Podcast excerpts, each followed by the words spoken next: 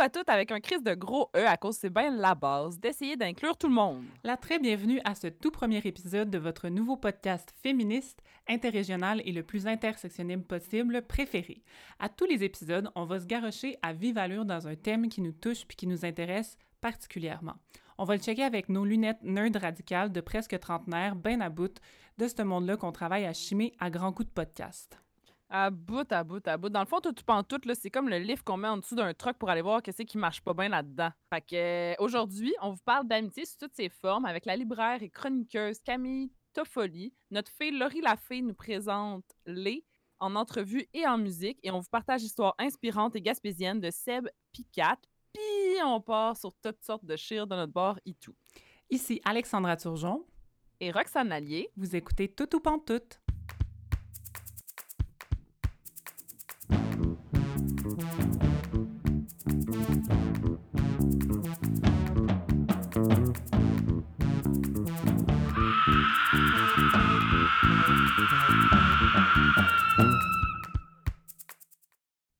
Ça tombe bien qu'on parle d'amitié dans ce tout premier épisode, à cause, à base, ben, on est trois amis, hein, on s'est pas recrutés sur le coin d'une rue à Montréal pour faire un podcast ensemble, non, on se connaissait déjà, on était des amis, on était aussi déjà trois personnes qui essayaient chacun de, chacune à leur façon de déconstruire certains concepts comme la monogamie, l'hétéronormativité, puis le patriarcat, mettons. Fait que une des motivations à faire ce podcast-là ensemble, c'était justement de faire un projet qui nous relie malgré la distance, parce que moi, je suis en Gaspésie, puis Laurie puis Alex sont à Montréal puis qui nous permettrait aussi d'explorer euh, à travers différentes discussions ce qu'on vit chacune de notre bord. Étant donné mon rôle officiel de nerd dans cette belle équipe de podcast, ben, j'ai fait de la recherche sur l'histoire des amitiés féminines, puis j'ai eu le goût de t'en parler, Rox, aujourd'hui. Euh, j'ai surtout le goût de te parler d'une recherche par Sarah Rosnell, qui est professeure euh, de sociologie et théorie sociale à l'Université de Londres. Euh, elle parle dans cet article-là que j'ai lu de l'amitié féminine et d'un historique, dans le fond, de l'amitié féminine et de son évolution.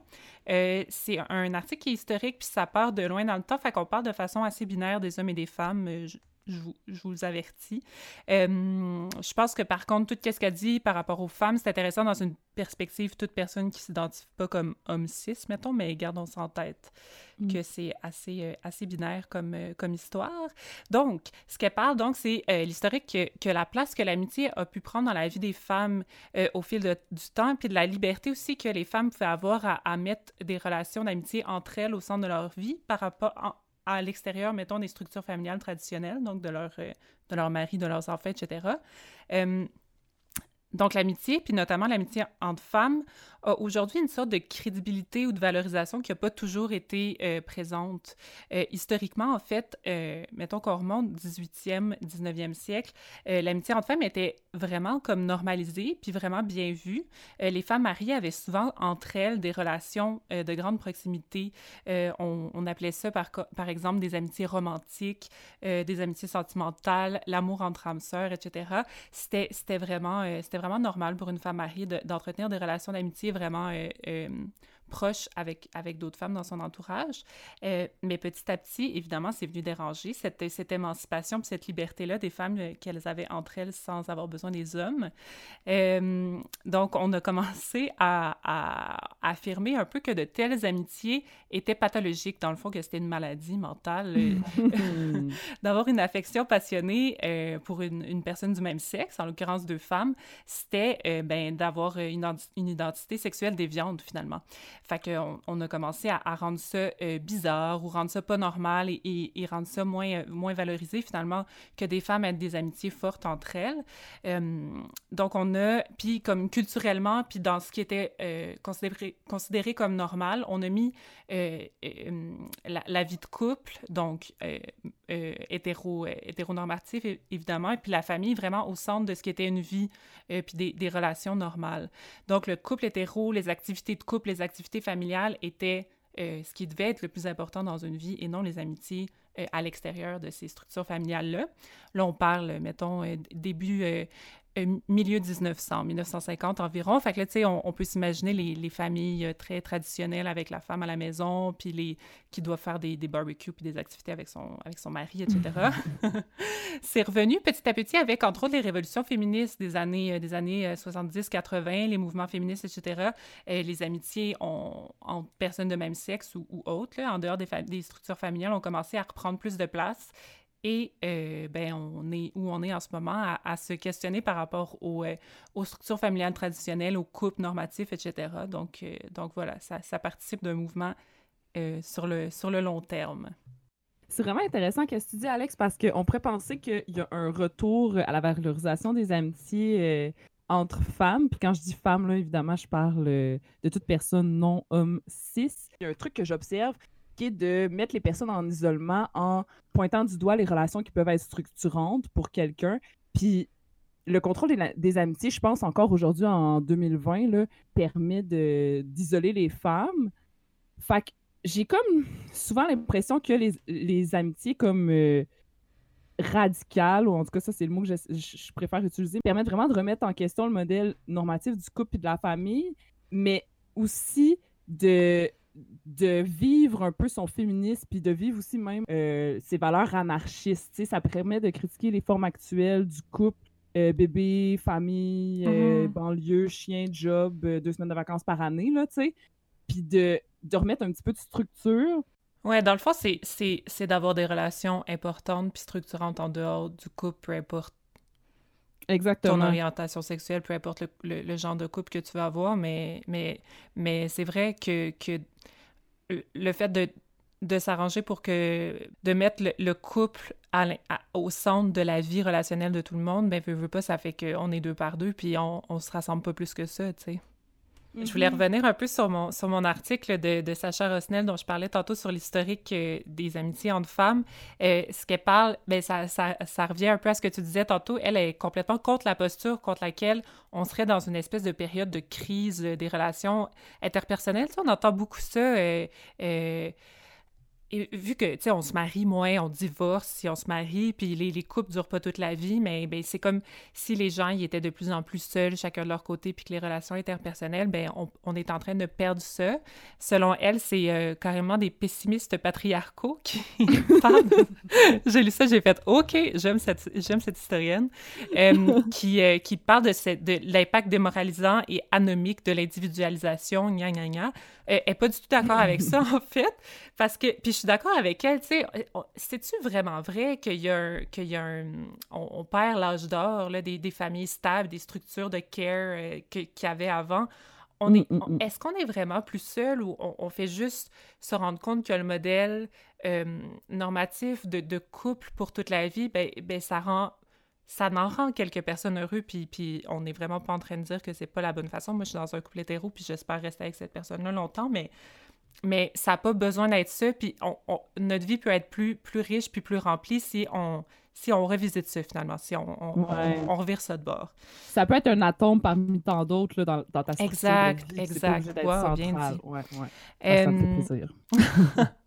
Elle parle aussi dans son article, autre chose intéressante, surtout quand on veut changer le monde, euh, que l'amitié peut être un facteur d'accroissement de la militance. Puis c'est important parce que, euh, sais, évidemment, tu parlais tantôt euh, les femmes qui sont séparées les unes des autres. Bien, évidemment, quand on se regroupe entre personnes, par exemple, avec, avec des valeurs féministes ou des valeurs, tu sais, autres que, que, que ce qui est, euh, que ce qui est au centre de, de, la vie euh, capitaliste et patriarcale, blablabla, on peut mm. avoir le goût de, de, se mettre ensemble pour changer les choses, donc pour, euh, pour, pour, pour s'impliquer de, façon militante, finalement. Donc, l'importance de l'amitié comme relation sociale peut être considérée comme, comme un lien, comme, comme participant aux mouvements sociaux. Donc, si on est une gang ensemble, puis on se dit, hey, il me semble que telle chose fonctionne pas comme on voudrait, mais on se met ensemble, puis on, travaille à, à, changer les choses, finalement. Euh, dans l'histoire du féminisme, entre autres, euh, les gangs de femmes qui étaient des gangs d'amis aussi, mais ils ont participé beaucoup au mouvement féministe, puis à plusieurs révolutions, entre autres, euh, bon, les droits pour l'avortement, etc., pour le droit de vote, etc. Tu sais, à la base, c'était des amitiés qui étaient structurantes là-dedans. Donc, c'était intéressant. Mm, mm, mm.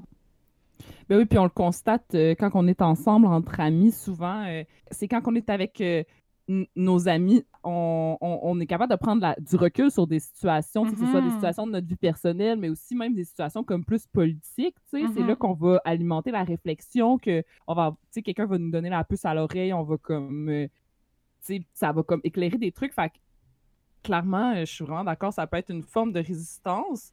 Puis, bon, je me répète, mais tu sais, ayant aussi des, des valeurs euh, anarchistes, puis, tu sais, si on veut, comme progressistes, je pense que, comme, c'est encore plus d'actualité au sens où il faut, faut toujours continuer, quand on est dans, dans, un, dans une espèce de mouvement marginal, il faut toujours continuer d'alimenter ce, ce mouvement-là pour que pour qu'on garde la traque, parce que sinon, c'est comme si la normativité était tellement forte qu'on va toujours euh, se ramener tel, tel un ruisseau ou une rivière. tu sais, là, à l'époque, à l'époque de la drave, non, mais je fais un lien, je fais un lien. Je te vois te craquer, là. à l'époque de la drave, tu sais, on a souvent, euh, au Québec, détourné des rivières et des cours d'eau pour euh, aller faire descendre le bois de façon plus directe puis que ça se pogne moins d'un tournant, là. Tu sais, là, je, sais, je dis ça. Je sais même pas si c'est pour ça, mais il déviait des rivières. Qu'est-ce qui est arrivé avec les rivières qui se dévient? C'est que quand tu sais, quand ta dévie, elle veut tout le temps revenir dans son lit, elle veut tout le temps reprendre sa forme. Mais j'ai comme l'impression que. Le patriarcat, c'est la vivre rivière. Bon. C'est la vivre rivière. Nous autres, on est des draveurs. Nous autres, nous autres, tu sais, euh, en tant que féministes, entre autres, puis quand on a des valeurs anarchistes aussi, c'est que il y a toujours comme une espèce de force qui va essayer de nous ramener dans le lit de la rivière, puis c'est avec les mm-hmm. amitiés qu'on peut l'alimenter puis garder un peu notre, euh, notre déviation de la traque. Garder le cap. Ouais, ouais, c'est ça. C'était-tu trop. Euh, en tout cas. En tout cas, moi, j'ai compris. On vous fera un dessin.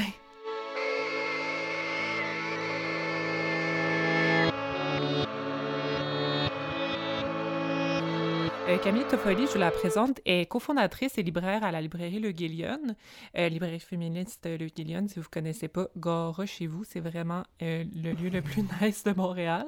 Camille travaille aussi chez Anera, qui est une maison d'édition qui publie des auteurs de la littérature des Premières Nations. Elle tient la chronique Filles corsaires dans la revue Liberté aussi, une chronique littéraire chez Lettres québécoises. elle, elle, publie aussi des chroniques ici et là. Elle participe à des émissions de radio, parfois même à des podcasts indépendants féministes. Euh, Camille s'intéresse particulièrement à l'amitié. Elle a écrit réfléchi beaucoup euh, sur le sujet de façon théorique et personnelle. J'ai décidé de parler avec elle euh, pour cet épisode-ci parce que l'été passé, quand j'étais en vacances et en voyage avec Rox, je suis tombée sur un texte qu'elle a signé dans la revue Liberté. le texte s'appelle Les amitiés radicales, justement, puis je vous encourage vraiment à lire. ce texte-là quand même participé à changer ma, vision de, des relations d'amitié. Euh, dans ce texte-là, Camille elle pose plein de questions par rapport aux relations de couple, aux relations amoureuses, à l'amitié. Euh, ce qu'elle questionne surtout, c'est la place centrale euh, de la relation de couple dans nos vies, justement. Donc, ça fait vraiment écho à toutes les discussions qu'on vient d'avoir. tant qu'on n'est pas en couple, on n'est pas complet, on doit mettre le couple au centre de notre vie, c'est la relation la plus importante, etc.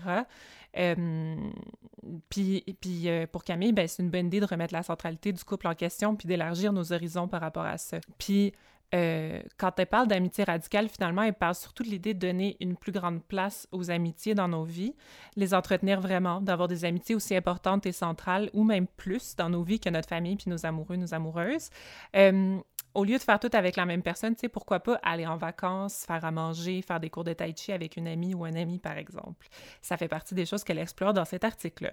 Donc, c'est pas une chose en particulier pour elle, les amitiés radicales, c'est surtout des questions, mais c'est un encouragement à, aimer et à, prendre soin de nos amitiés, puis à se définir euh, moins par l'idéal du couple, qu'il soit hétéro ou pas. Donc, euh, ben, j'ai rencontré Camille et euh, on a creusé tous ces sujets-là encore un peu plus, puis je vous présente ça tout de suite.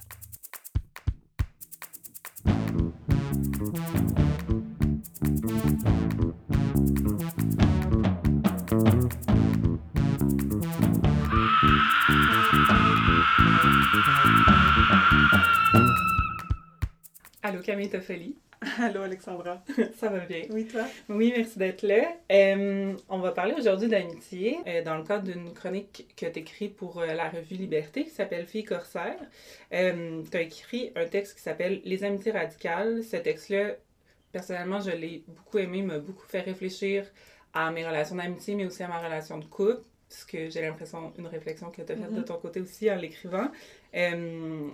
Ben, je me dis qu'on pourrait commencer par là, puis tu pourrais peut-être me parler un peu de, de ce que tu as voulu, ce à quoi tu as réfléchi dans le fond dans, dans ce texte-là. Oui, euh, donc c'est un texte euh, qui, euh, qui est né, en fait, c'est une réflexion, une réflexion sur l'amitié qui. C'est des questions qui me préoccupent depuis, depuis longtemps, puis qui reviennent toujours quand j'essaie d'écrire des, des, textes plus, plus libres, des essais plus libres. En fait, le, à la base, quand j'ai décidé d'écrire, quand ben, quand, on m'a proposé de tenir cette chronique-là dans Liberté, j'avais pas envie de relayer des discours féministes ou des questions féministes d'actualité. J'avais plus envie de parler d'angle mort du féminisme, en fait, de ce qui ce qui m'apparaît comme étant des angles morts dans les réflexions puis les discours actuels autour des questions féministes. Puis, euh, en fait, je pense que la question du couple, c'est clairement un angle mort, une chose dont on discute peu, qu'on remet peu en question. On entend énormément de, de réflexions sur la charge mentale en ce mm-hmm. moment, mais euh, en fait, c'est tout des questions qui. C'est ça, c'est des réflexions qui prennent pour acquis que le couple est le, est le centre de la vie et le mode de vie de, de beaucoup de gens aussi. Euh, puis même si le, le, mariage, justement, puis les, les questions autour de l'obligation du mariage, l'obligation à la procréation. Donc, c'est des choses qu'on on se dit qu'on a réglées depuis les années 70-80. Ben, je pense que le, couple monogame, c'est quand même. Euh, c'est une institution, en fait, le couple, parce que notre système social est basé sur le fait que, que, que les gens sont que les gens sont en couple, puis que c'est la relation sociale qui est la plus importante dans notre vie, puis celle qui doit primer sur les autres. Euh, contrairement à l'amitié qui est tout le temps, qui est souvent vue comme une relation secondaire. Donc, euh, c'est pas, pas du tout un type de relation sur lequel notre système social est, est fondé, l'amitié. Euh, pourtant, je pense qu'il y a quelque chose qui est, en fait, qui est important dans l'amitié, ben, parce que c'est ce que j'appelais, moi, des, des amitiés radicales. C'est pas nécessairement un concept théorique, c'est pas quelque chose qui est qui est défini, c'est un, un, terme qui m'est venu quand je cherchais le, mm-hmm. titre de l'article, mais ce que je trouve, les amitiés qui peuvent être significatives puis qui ont un, potentiel, en fait, toutes les, plusieurs types d'amitiés ont un potentiel, euh, puis peuvent nous apporter dans la vie, puis sont importantes à cultiver. Euh, mais ce que j'appelais, moi, des amitiés radicales, c'est des amitiés auxquelles on accorde une place qui peut remettre en doute, justement, qui, est pas, qui, qui peut supplanter les autres euh, liens sociaux qu'on considère comme prioritaires, qui sont le couple, la famille. Donc, donc, c'est ce que j'appelais, ouais. Voir l'amitié finalement comme étant aussi centrale et aussi importante dans la vie de quelqu'un que la famille ou le couple, finalement. Oui, absolument. C'est ça. C'est comme une relation qui est capable de remettre en doute ces, ces liens-là qu'on voit comme étant. Euh, c'est ça. Qui sont institués, finalement. Comment, euh, selon ta réflexion par rapport à ça, comment, comment ça s'inscrit dans, une, dans la vie d'une personne? Ça serait quoi une amitié radicale pour toi? Euh, ben, ça, ça, peut être plein de choses. de, de, de de différentes manières. Il y a autant de manières de le voir qu'une manière euh, qui, qui a une mm-hmm. mode de vie, euh, puis qui a des styles de vivre, de façon de vivre au quotidien. Euh, c'est pas parce qu'on est en couple qu'on peut pas avoir des amitiés qui sont, qui sont politiques, qui sont importantes non plus. je pense que c'est dans la manière dont on priorise, puis on organise notre vie, puis on, on, on voit nos priorités, justement, puis nos, nos, nos liens de solidarité. Donc, j'ai été en couple, moi, très, très longtemps. Euh, avec un homme. J'ai des amis qui sont en couple depuis toujours avec un, homme aussi, mais qui, pour qui les relations, la solidarité première, c'est celle avec qui vont avoir avec d'autres femmes ou avec mm-hmm. d'autres euh, d'autres personnes queer. Donc, c'est aussi une question de où notre solidarité va en premier. Ouais. C'est ça, c'est pas nécessairement remplacer le couple par les amitiés, mais c'est questionner dans le fond pourquoi ça serait le couple qui serait au centre de tout. Tu sais, ouais, non, non c'est ça. Élargir ça finalement. Oui, oui, absolument. Puis je parle, euh, dans cette chronique-là, justement, je parle d'un texte de Michel Foucault qui m'a mhm. beaucoup marqué dans ma réflexion. Euh, donc, c'est un texte de 1980, je crois. donc, qui s'appelle L'amitié comme mode de vie. Puis, en fait, euh, cette réflexion-là sur l'amitié, les réflexions sur l'amitié sont vraiment différentes traditionnellement dans les milieux LGBT versus dans les milieux LGBTQ, non, versus dans les milieux hétéros, si on veut. Donc, c'est un truc qui a été beaucoup théorisé aussi par les, par les lesbiennes radicales dans les années 80, l'importance de l'amitié comme, comme, comme lien de solidarité, comme lien social, euh, dans les communautés gays aussi. Donc, euh, en fait, le, texte de Michel Foucault dont je parle, c'est un texte où il parle de l'importance pour lui de, de, de, des amis hommes, puis en fait, il réfléchit à qu'est-ce que c'est une relation avec quelqu'un, c'est quoi la différence entre l'amour et l'amitié. Mm-hmm. Et puis, à l'époque, dans, dans la communauté gay, dans les communautés gays auxquelles lui il appartient, auxquelles il participe, ben, il y a justement une grosse réflexion autour de la, déconstruction du couple. Donc, c'est pas une. Aujourd'hui, il y a beaucoup de, de, couples gays, lesbiennes qui, qui, vont se marier, qui vont avoir un mode de vie, un couple, famille qui ressemble au mode de vie traditionnel.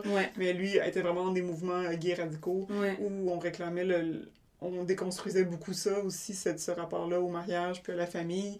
Mais lui, en fait, il écrit aussi un texte où, en fait, pour lui, il dit, mais il explique que le désir des hommes, pour lui, n'est pas qu'un désir sexuel, que c'est aussi le désir de passer du temps avec d'autres hommes, puis de, de définir ces relations-là comme étant... En fait, il oppose... Euh, il se dit, mais présente. Il oppose l'amitié au couple en disant mais le couple c'est quelque chose qui, a des règles qui sont tellement instituées, alors que l'amitié c'est des relations polymorphes. Je crois qu'il utilise le terme polymorphe même en disant donc les balises de ça sont toujours à redéfinir, puis de vivre, de donner de la place à ces relations-là justement qui sont pas balisées, qui sont pas définies. Ben c'est aussi une occasion de réfléchir à nos manières d'être ensemble, de partager le quotidien, de partager l'intimité, puis à déconstruire aussi les rapports de pouvoir qui viennent de facto avec les, avec les balises qu'on impose à ces relations d'intimité-là. Ouais, ouais c'est ça qui est intéressant avec l'amitié, c'est qu'on a toutes les libertés du monde finalement parce que c'est pas institutionnalisé finalement, les relations d'amitié. Tu parlais dans ton article de on va pas se donner du chocolat puis des fleurs entre amis le 14 février parce qu'on parce qu'il faut faire ça, tu sais, on, on, vit notre amitié comme on, on a le goût de la vie finalement. Oui, non, c'est ça. Puis euh, il y, a des relations d'amitié, je veux pas idéaliser non plus les, les relations. Il y a des, relations d'amitié qui, peuvent être très violentes, qui peuvent être malsaines. Abusives, autant oui, que les relations Oui, autant. Puis, euh, puis traditionnellement, je pense entre autres, quand on s'intéresse, on se met à, s'intéresser aux représentations de l'amitié entre femmes. Il y a tout aussi euh, une espèce de cliché des relations de, de, de, filles qui se bitchent entre elles. un mm-hmm. peu le, cliché des filles dans les écoles secondaires, un peu de, dans les les films américains, mais ce, ce, ce, type de relation-là aussi, qui, en, qui n'en est pas un de solidarité, existe aussi. Donc, c'est pas l'amitié. L'amitié n'est pas de facto quelque chose de sain, de merveilleux, qui va régler tous les rapports de pouvoir. Donc, c'est loin de là. Et puis, il y a toutes sortes de choses. Il y a des rapports de classe aussi à travers des amitiés. Euh, tous les rapports de pouvoir qui peuvent exister ailleurs peuvent exister dans l'amitié aussi. C'est juste que, comme. En fait, il y a des définitions, même si on peut chaque, par exemple, chaque relation de couple est différente, mais il reste que des choses qu'on va s'attendre, auxquelles on va s'attendre traditionnellement. Euh, ça vient avec un horizon d'attente qui est plus défini en général que les relations d'amitié dont on peut négocier les balises, le caractère fusionnel ou non. Oui, plus, plus facilement, puis avec moins peut-être de, de, pression personnelle, puis envers l'autre personne aussi. Mm. Euh, pour finir, on, on, en a un peu parlé au début parce qu'on parlait du couple, mais je trouvais ça intéressant, l'espèce de parallèle que tu faisais avec le polyamour. Tu sais, mm-hmm. l'espèce d'idéal que le polyamour amène de ne pas être attaché à une seule personne, puis de pouvoir euh, justement d'essayer d'aller au-delà de la jalousie puis de la possessivité, par exemple, puis que, que c'est pas... Ça n'a peut-être pas besoin de passer par la sexualité puis par l'amour physique, finalement, cette espèce d'ouverture-là euh, dans le couple ou dans les relations en général. Ouais, non, absolument. Puis euh, comme un, un espèce de. Tu sais, c'est la, la, une mode liée au, autour du polyamour mm-hmm. euh, en ce moment. Puis je pense qu'il y a différents. en fait, je dis une mode, mais c'est pas péjoratif dans le sens que je pense qu'il y a une remise en question aussi de la monogamie qui, qui est pertinente puis qui est, qui est nécessaire et qui arrive à, point dans, dans notre époque, si on veut. Mais. Euh, c'est aussi, je, je vois aussi beaucoup d'exemples de, de, de couples qui utilisent la non-monogamie aussi pour sauver un idéal qui est le couple. Donc, des couples qui fonctionnent plus, où il y a, y, a comme, y a comme un vide, il y a comme un manque, les gens ont l'impression d'être arrivés euh, au bout de au bout de quelque chose, de comme avoir besoin d'explorer autre chose, mais ils voudraient surtout pas non plus se séparer, donc vont utiliser. Puis c'est correct aussi, sauf que ce, ce, ce qui me. Là où je faisais un parallèle entre l'amitié et le polyamour, c'est que souvent, on peut utiliser aussi le polyamour juste pour maintenir un idéal qui est celui du couple du couple traditionnel pour le maintenir en vie, mais, euh, mais voilà. Mais alors qu'on pourrait questionner cet idéal-là complètement. Oui, qu'on pourrait le questionner, puis je pense qu'il y, a des modes de vie qui le questionnent plus. J'ai vu des gens qui étaient en couple monogame, mais qui avaient entretenu plus une pluralité de relations, puis avaient des, accordé beaucoup d'importance aux relations d'amitié, puis les voient les mettaient au centre de leur vie, justement, puis, puis n'avaient pas une vie qui était fondée que sur la relation avec une personne non plus. Puis je parle dans dans la chronique, justement, moi, la, la série Grace and Frank. C'est une série qui m'a beaucoup touchée parce que finalement, l'exemple est parfait. C'est un. En fait, un, il y a deux couples qui, qui, de, qui, sont dans la soixantaine, début soixantaine, qu'on imagine, qui se côtoient depuis longtemps. Puis du jour au lendemain, les deux maris euh, annoncent à leur femme que eux sont ensemble, donc qui, qui ont une relation, une relation gay depuis des années, euh, puis qui veulent vivre leur relation, donc qui laissent leur femme. Puis alors que eux ils se retrouvent dans un couple où ils ont leur routine, le petit souper en amoureux le samedi soir, ils finissent par se marier, puis être dans un couple qu'aujourd'hui on qualifierait presque d'homonormatif, donc qui mhm. reproduit les normes de l'hétérosexualité, mais à travers une relation gay, ben les deux femmes, elles, elles se mettent à habiter ensemble, puis elles sont toujours hétérosexuelles, elles ne redeviennent pas en couple, mais leur relation d'amitié, le fait qu'elle leur permet d'explorer des choses incroyables dans leur vie. Ouais. Ouais. C'est finalement, c'est un, un, peu un appel à, à, redéfinir quelle relation on a le goût de mettre au centre de nos vies, pourquoi, puis à prendre plus de liberté avec ça, finalement. Oui, absolument. Ouais. Ben, merci, Camille. Ben, merci à toi.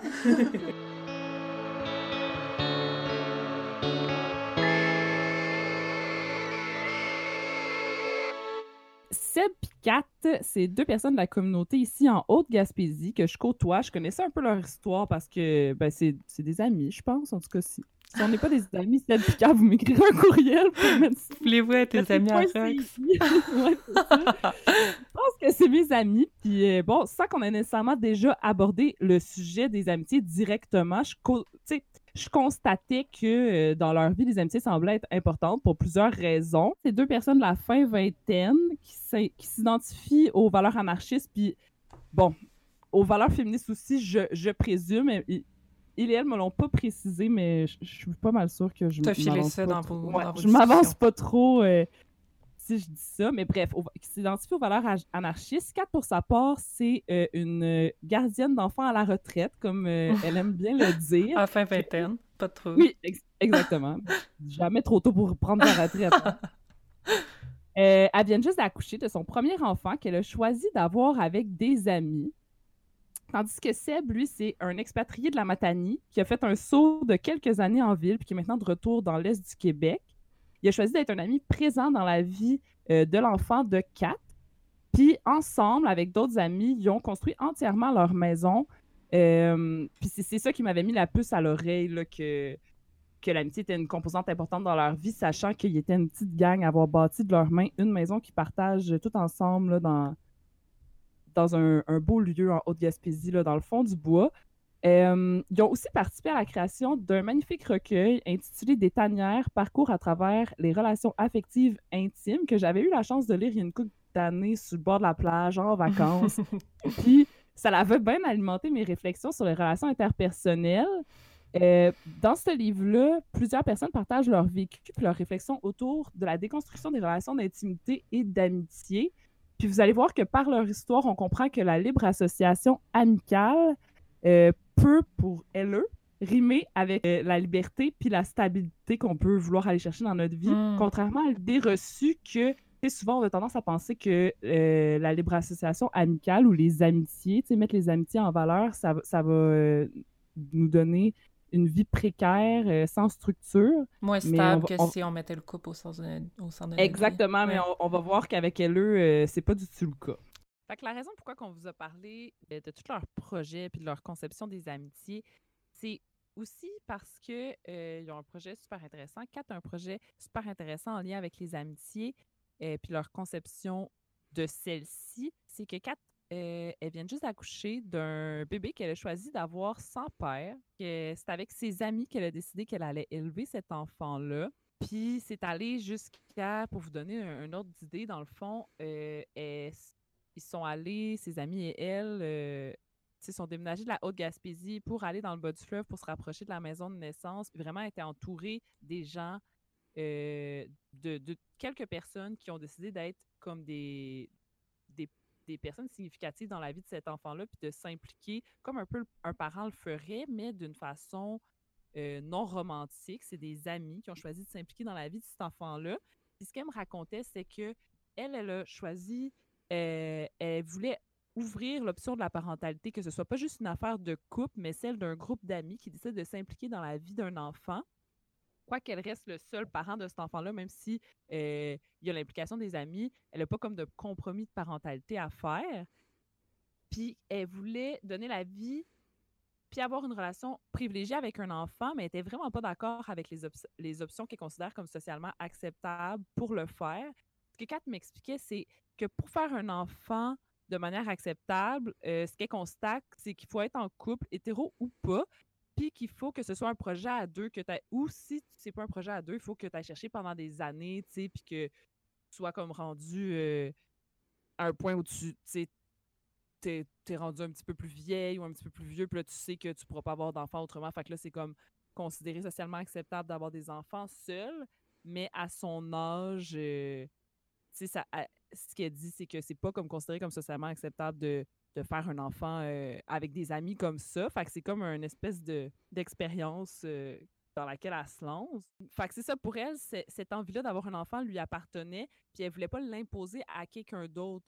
Euh, elle voit la coparentalité comme une, une potentialité de manipulation dans le fait de donner des responsabilités à quelqu'un qui en veut pas nécessairement. Puis pour elle, c'était vraiment pas inspirant comme modèle. Fait qu'elle avait envie d'assumer le fait que c'est elle qui porte cette envie-là, puis que c'est avec elle-même qu'elle doit vérifier si elle, elle, est prête ou pas à faire ce move-là, puis si elle a le réseau nécessaire pour le faire. Puis là, elle avait, elle avait le réseau d'amis nécessaire avec les personnes prêtes à s'impliquer dont elle sentait qu'elle avait besoin. Parce que c'est ça, comme Kat nous le racontait, elle a observé que euh, il peut y avoir un isolement super intense qui s'installe dans la vie euh, des parents, qui soit comme monoparental ou pas, mais c'est comme si c'était considéré euh, comme étant le pire isolement possible, tu sais, d'être comme un parent monoparental.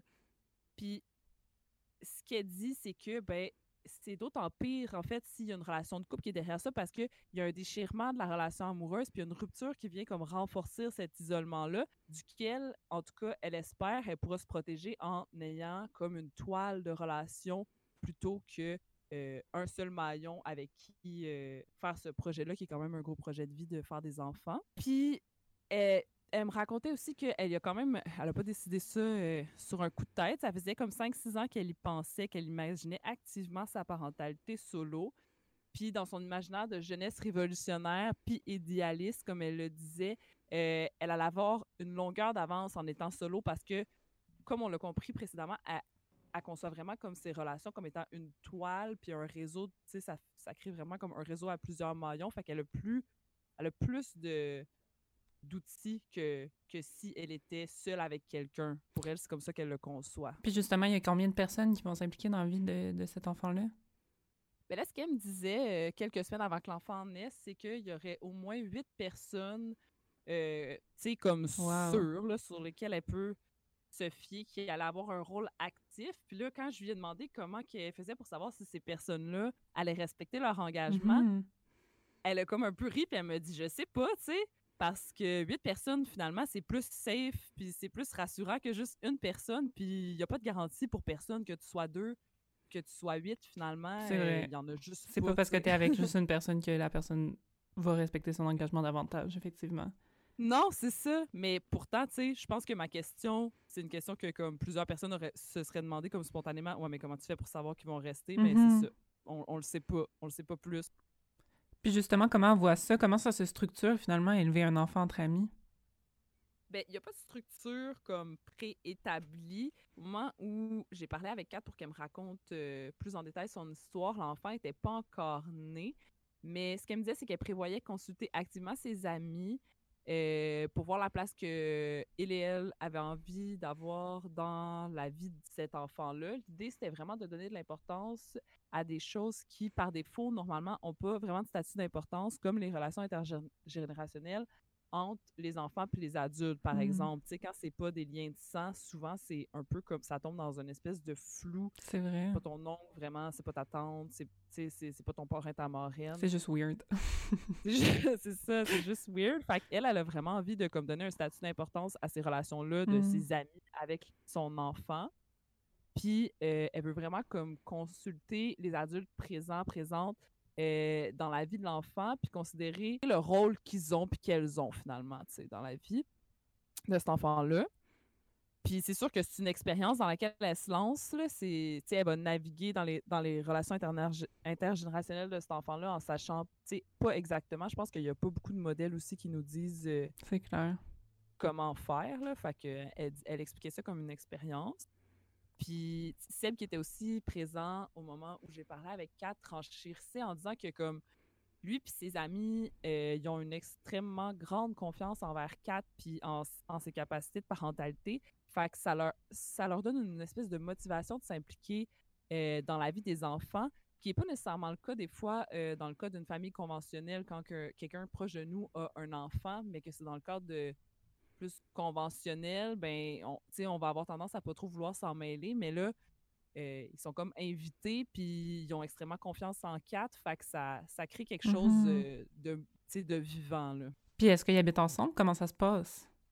Ben oui, c'est ça. Seb euh, habite avec Kat, puis il y a d'autres amis euh, qui habitent aussi avec Kat qui vont être impliqués dans la vie de l'enfant. Puis, c'est sûr que comme le fait d'habiter ensemble permet une meilleure implication, puis puis ce qu'elle me racontait, c'est que les lieux où elle habite, ils sont pas restreints à sa maison. Les personnes qui vont s'impliquer dans la vie du bébé sont prêtes euh, à les accueillir dans leur lieu de vie pour des longues périodes, fait que ce soit des personnes en ville ou ailleurs qu'en Gaspésie, euh, elle va pouvoir aller les trouver. Fait qu'elle me racontait aussi qu'elle elle habite conceptuellement là, dans un appart à Montréal. Fait que même si elle y est pas souvent, elle peut y aller avec l'enfant, puis il va avoir des amis sur place qui vont l'accueillir, puis qui vont être des personnes qui vont être mm-hmm. présentes et significatives dans, dans la façon d'élever ça permet de Ça permet d'être entourée de plus de personnes parce qu'elle n'a pas de problème à se déplacer puis à, accueillir des gens chez eux, finalement. C'est ça. Puis peut-être rajouter aussi une dernière petite chose. Euh, c'est que le fait que euh, ses amis et elle travaillent principalement l'été, ben, ça leur permet d'être disponibles, euh, de vivre l'implication comme ils le souhaitent, puis elles le souhaitent. Puis ça donne aussi une possibilité de communiquer, puis revoir ces engagements-là, puis les, les, laisser évoluer dans le temps, puis toujours se tenir à jour de comme comment qu'on fait, on en est où. Puis il y, a mm-hmm. vraiment une grosse culture de la communication finalement autour de, de ce projet-là. Là. Wow, c'est vraiment inspirant. C'est vraiment inspirant. Merci d'avoir partagé ça avec nous. Puis merci à Seb et à Kat d'avoir partagé ça avec toi aussi. Oui. On a une dernière histoire à, vous partager, puis c'est celle de Lé. On va laisser Laurie Lafay-Perron vous présenter ça. Drette-le.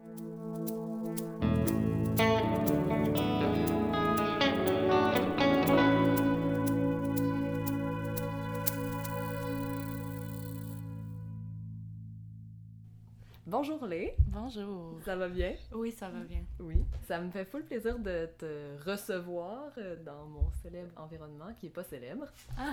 Euh, c'est pas juste pour les auditrices auditeurs, hein, c'est pas la première fois qu'on se rencontre. Euh, on s'est déjà rencontrés par plein d'amis communs, communes, puis on a partagé la scène souvent. Oui. Mais Lé est une artiste que j'admire quand même beaucoup dans sa création, tout ce qu'elle fait. Puis dans le sujet d'aujourd'hui, c'est super pertinent parce que l'amitié est quand même un thème euh, centrale dans euh, sa création. Fait que c'est pour ça que j'avais envie de la recevoir pour en parler.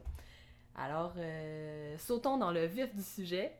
Dans ta création, toi, l'amitié, ça prend quelle place?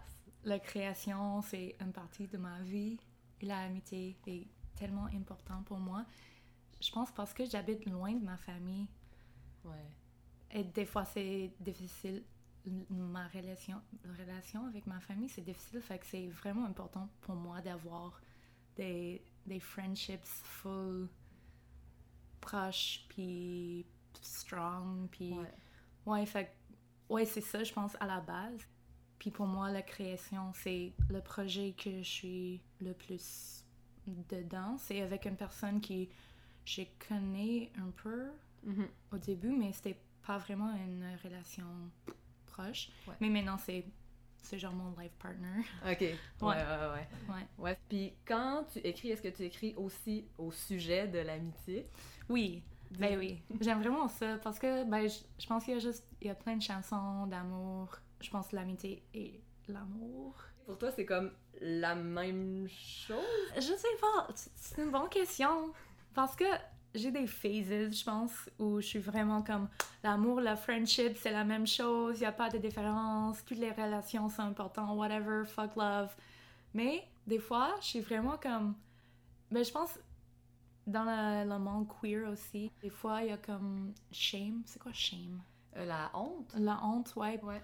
D'avoir une relation amoureuse qui prend toute la place dans la vie, qui est comme le plus importante. Et des fois, je suis vraiment comme, ben, c'est pas la pire chose d'avoir une relation qui est importante, qui prendre la place dans la vie. Il y a aussi l'idée de si ça, ça brise, après, on, on perd beaucoup. Ouais. ouais. Et aussi, je pense, mais c'est, c'est difficile de vivre, vivre, juste avec une personne qui, qui donne tout, qui donne le soutien, l'amour, le care, whatever.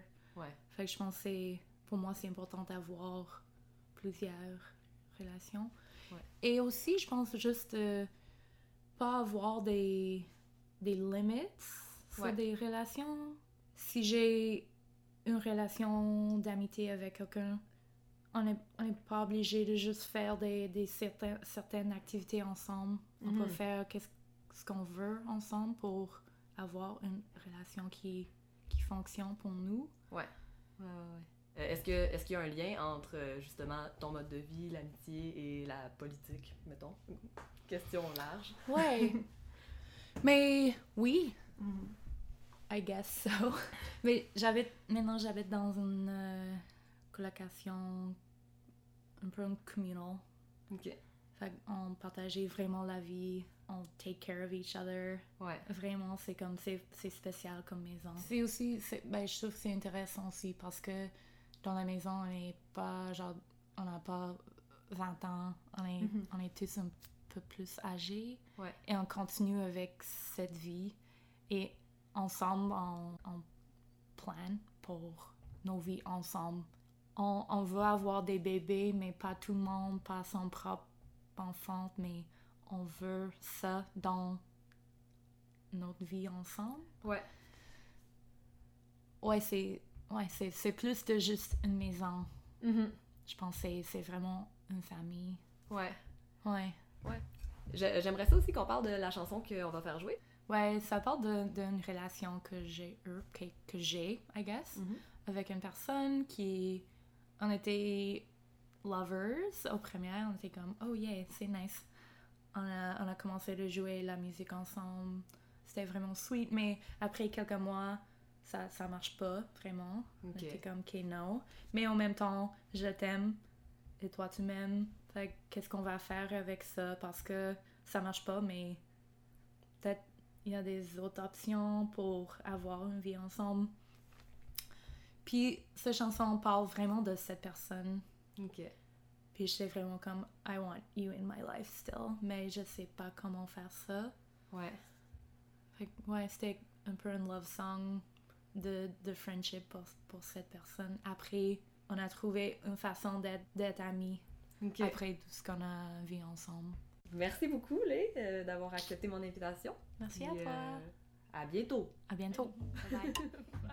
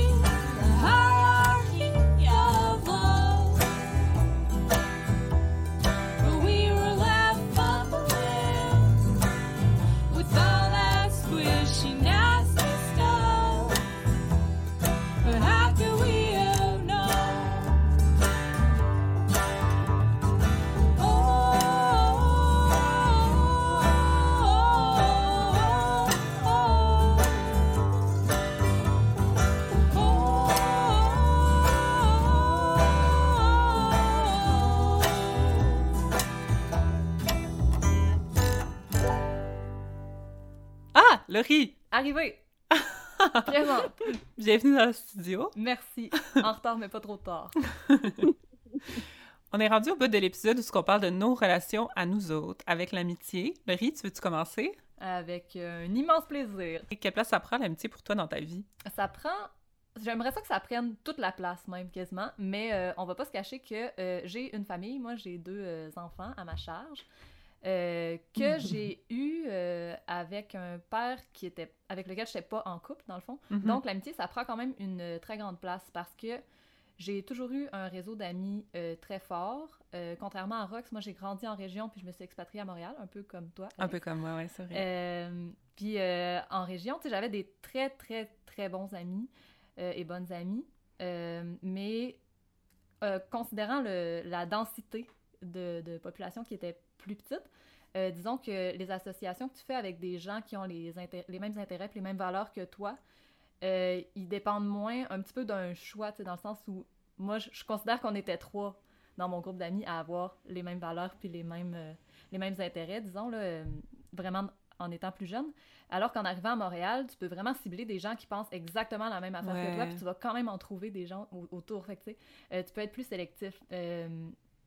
Mais, mais ça a fait en sorte que, dans les deux cas, en région comme à Montréal, j'ai formé des réseaux assez solides d'amis. Puis aujourd'hui, maintenant que j'ai des enfants, euh, ces, ces réseaux-là, ils font encore partie de ma vie, puis même, ils sont comme une extension de ma famille au final. Euh, par exemple, quand, quand on a choisi qui allait être les parrains marraines de nos enfants, euh, c'est une question qui se posait à peine pour moi. sais, mes frères, je savais, j'ai la chance d'avoir une bonne relation avec ma famille biologique. Euh, donc, mes frères, je savais qu'ils allaient prendre leur place en tant que qu'oncle. Euh, mais c'était vraiment important pour moi, justement, d'aller chercher des personnes de confiance qui allaient être des membres de la famille à part entière de mes mm-hmm. enfants. Puis je considère que tous mes amis, euh, les oncles, les tantes et les babas, comme je les appelle, de mes enfants, sont, sont vraiment une partie de la famille. Puis c'est pas une famille choisie que autres se seront choisis, mais que, que peut-être moi j'aurais choisi pour eux, mais c'est ça, tous mes amis sont vraiment essentiels pour faire de la vie de mes enfants d'autres choses que euh, la vie classique que peut-être Kat décrivait euh, euh, de toutes les, les mamans qui, et, les mm. papas. en tout cas, bref, de la cellule familiale ultra traditionnelle. mes enfants vont pas à garderie, ils se font garder par leurs oncles, tantes, babas. qui sont tes amis. Qui sont mes amis, qui mm-hmm. sont leur famille. Tout, pour eux, tout ça, c'est normal. Mm-hmm. je me trouve vraiment chanceuse d'avoir un, un cercle d'amis aussi euh, remplis et euh, qui veulent prendre leur place dans la vie de mes enfants. Je trouve que c'est important. Et mais ça, mais ça. ça. doit avoir rapport avec le fait que tu es vraiment une bonne amie aussi pour toutes ces personnes-là. J'espère, mais c'est vraiment plus dur maintenant que j'ai les bébés. En tout cas, désolé tout le monde et merci tout le monde. merci les amis. Puis toi, Rox, c'est quoi, c'est quoi ton rapport avec l'amitié? Quelle place ça a pour toi dans ta vie? Ben, c'est vraiment intéressant qu'est-ce que Laurie emmène à propos euh, du fait qu'en ville, on peut être vraiment plus euh, sélectif ou sélectif à propos de nos amitiés parce que euh, c'est un constat que j'ai fait en m'éloignant mm-hmm. de la ville, puis aussi des amitiés que j'avais faites en ville. Tu arrives toute seule, tu te réveilles un matin, tout seul en Gaspésie, tu te rends compte que ben, ça va te prendre des amis, puis ça va te prendre un réseau ici, puis ayant avec le temps des amis qui sont venus me rejoindre, des amis de longue date euh, avec qui, euh, ben, des fois, c'est pas facile quand on partage beaucoup de choses puis qu'on a une espèce de relation presque familiale avec les amis. Il y a des conflits qui surviennent. Puis des fois, ça donne le goût comme par paresse ou par manque de temps ou d'énergie de dire comme Ah, ben, c'est pas grave, des amis, j'en ai d'autres. Puis de comme moins aller. Euh, un peu soigner notre... ouais. moins soigner notre relation amicale, mais on n'a pas ce luxe-là où, où, je sais pas si c'est un luxe finalement parce que c'est vraiment quelque chose de comme super enrichissant de se dire ben non, tu sais, je vais passer par-dessus, puis on va devoir soigner cette relation-là, puis en prendre soin. Euh, autant que si c'était un lien familial, en fait, même plus euh, dans mon cas, désolé pour ma famille que j'aime beaucoup, mais c'est sûr que comme mes amis, c'est vraiment moi aussi euh, ce qui structure ma vie. Tu sais, s'il m'arrive quelque chose, si je suis blessée, si je rentre à l'hôpital d'urgence, ben tu sais, moi, j'ai pas ma famille biologique à proximité. Les gens qui sont à proximité, mm-hmm. c'est des amitiés que j'ai choisies, fait qu'elles sont vraiment comme à la racine de mon, de mon mode de vie, tu sais, si c'était pas de ces relations-là, un peu comme Seb Picat. Euh, ben, ma vie aurait une toute autre structure, elle n'en aurait pas en fait, parce que c'est vraiment ça qui, me permet de, de traverser euh, le quotidien, si on veut. Là. Wow, trop beau. Trop nice. Bravo. Puis toi, Alex, ça prend quelle place? Moi, je suis euh, dans, une, euh, dans une relation de couple hétéro et stable depuis plusieurs années, contrairement à mes deux co-animatrices. Euh, mais j'ai vraiment peur de la fusion. Ça m'effraie. J'ai peur du couple. J'ai peur d'arrêter d'être un jeu puis de devenir un nous. Ça m'a tout le temps fait peur, même avant d'être en couple. J'ai, je pense que j'ai fait cette, cette erreur-là dans, dans, un couple précédent aussi, de ne pas faire assez de place à mes relations d'amitié pendant que je suis en couple, par exemple, puis d'effacer ces relations-là ou de les mettre au deuxième plan. Puis c'est vraiment quelque chose que je, que je travaille fort au quotidien dans ma relation de couple à, faire, de mettre ma relation de couple au même pied d'égalité que toutes mes amitiés. Mon chum, il n'est pas plus important que mes amis au quotidien. Euh, on fait on fait des activités comme structurantes puis importantes avec d'autres personnes qu'entre nous aussi. Euh, mon copain, il a un, il a, un, chalet avec de ses meilleurs amis, il possède ce chalet-là avec eux. Moi, j'ai rien à voir dans ce chalet-là. Il va vraiment souvent sans moi. Euh, moi, je me prépare. Je, suis allée en, je suis allée en vacances avec Rox l'année passée, puis c'était pas, c'était pas une question. J'y allais avec Rox, j'y allais pas avec lui. D'ailleurs, c'est à ce moment-là que j'ai lu l'article de, Camille Toffoli, puis c'est drôle parce que ça a vraiment beaucoup alimenté ma réflexion, puis je me suis rendu compte que ben, j'étais sur la bonne voie, finalement, pour mettre, pour mettre les relations d'amitié au centre de ma vie. Puis, euh, puis c'est ça. J'ai l'impression que je fais tellement, tellement d'affaires sans mon chum au quotidien que je m'ennuie presque de lui, puis on habite ensemble. Fait que je pense que je pense que c'est quand même positif. Je pense que c'est quand même une bonne nouvelle. ça veut dire que t'es bonne en application, puis pas juste en théorie. Ouais, tant mieux. Ah, bravo, tant mieux. Deux points pour toi. Même dix. Ah, phew. Mais j'ai oublié de te dire aussi, ben, de vous dire que euh, c'est vraiment en explorant aussi le queerness que moi, personnellement, j'ai commencé à observer de plus en plus de structures de relations différentes. Hein? comme mm-hmm. plus que je, que je plongeais dans le milieu euh, queer puis que je m'éloignais de l'hétéronormativité, euh, je comprenais qu'il y a d'autres structures qui existent, puis comme moi, je suis en région, si je ne l'ai pas dit, je le redis. C'est la dernière fois que je le dis dans cet épisode, promis. Mais tu sais, j'ai pas accès à beaucoup de, de représentations queer, ni de représentations de structures euh, de vie différentes que, que plutôt euh, la famille normative, là, parce que la famille est quand même vraiment importante ici dans la région. Mais euh, c'est en écoutant des, des, des émissions de télé, genre comme Pause, mettons, qui est vraiment à propos de des familles choisies. Si vous n'avez pas vu ça, il faut vraiment que vous checkiez ça parce que c'est fucking bon, premièrement. Mais aussi, tu sais, on voit vraiment euh, des exemples de familles choisies de. Tu sais, ça. Je ne veux pas vous faire une présentation de l'émission, mais ça se passe dans, dans le milieu des ballrooms euh, aux États-Unis dans les années 80. Puis c'est vraiment un, exemple de. Euh, des structures familiales inventées. Là, par exemple, c'est une structure familiale qui ressemble à la structure familiale qu'on connaît au sens où il y a une mère puis il y a les enfants. Fait qu'il y a comme cette espèce de hiérarchie-là. Mais ça donne quand même une idée de comme on peut choisir sa famille. Puis c'est la même chose avec euh, l'émission Broad City, qui est aussi une excellente, excellente, excellente télésérie, même si Alex, en tout cas, une opinion sur. J'ai décroché, là. C'était un gros sujet de dispute. vraiment. Mais c'est une full bonne série qui euh, montre deux personnes qui, elles, sont euh, des amis, qui sont dans une relation d'amitié que je pense qu'on peut dire fusionnelle, mais bref, qui sont à New York, puis c'est deux personnes qui, font comme tout ensemble, puis on voit que vraiment comme leur relation d'amitié structure leur mode de vie comme euh, un couple le ferait. Après, c'est vraiment des exemples, mais Bref, tout ça pour dire que comme le queerness, ça permet aussi d'aller explorer d'autres modèles, puis que comme en plongeant dans cette culture-là, je pense qu'on peut voir qu'il y a comme autant de modèles qu'il y a de, de personnes finalement. Ouais. Pick and choose. Ouais. J'ai le goût de sauter là-dessus, mais je vais le faire vraiment vite parce que euh, vous avez votre vaisselle à faire, puis là, vous pouvez pas enlever vos écouteurs, vous avez peur de vous électrocuter. mais, euh, parce que euh, je, je réalise, moi, à retardement, que, euh, que le queerness a pris une grande part aussi dans, dans mes relations d'amitié parce que euh, des modèles autres que le modèle familial ou le modèle hétéronormatif euh, en région, quand j'étais jeune puis quand je grandissais, il n'y en avait pas beaucoup. puis je me rends compte au final que la plupart de mes amitiés durables ou de mes amitiés très fortes se sont faites avec des amis qui étaient queer aussi. Ouais, puis je trouve ça spécial parce que je me rends compte que possiblement, c'est parce que, on, de prime abord, on avait à déconstruire ce modèle-là qui nous ressemblait pas. Donc, mm. nos relations d'amitié se construisaient aussi d'une façon plus euh, naturelle ou plus instinctive que selon la norme euh, qui existait déjà. Sans dit long. Sans dit long. Mais j'arrête, je vous laisse à votre vaisselle. fait que c'est ça qui conclut le premier épisode de Tout ou Pantoute. Un milliard de merci à toutes avec un gros crise de E pour leur participation. Merci à Roxane Lallier et Laurie Perron pour la co-animation, les belles rencontres, les belles discussions. Merci Alexandra Turgeon de nous remercier et d'animer telle une star de la radio.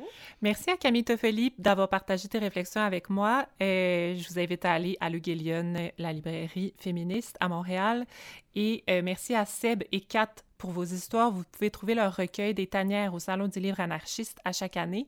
Merci à Lé euh, pour ta musique et tes histoires. Euh, ces groupes de Pudding Chômeur et de Dusty Faces sont disponibles sur Bandcamp et sur Facebook.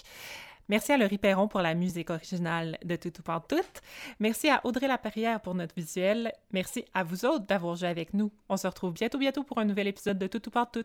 Aussi, si vous avez envie de nous aider à créer du meilleur contenu et à rémunérer les gens qui nous aident dans notre projet, ben on a instauré un système de dons. Le lien est dans les notes de l'épisode, puis aussi sur notre page Facebook et notre page Instagram. Tous les dons que vous faites vont directement à nous. Vous pouvez suivre le lien qui dit pour participer financièrement à tout ou pas tout. Merci. Bye bye.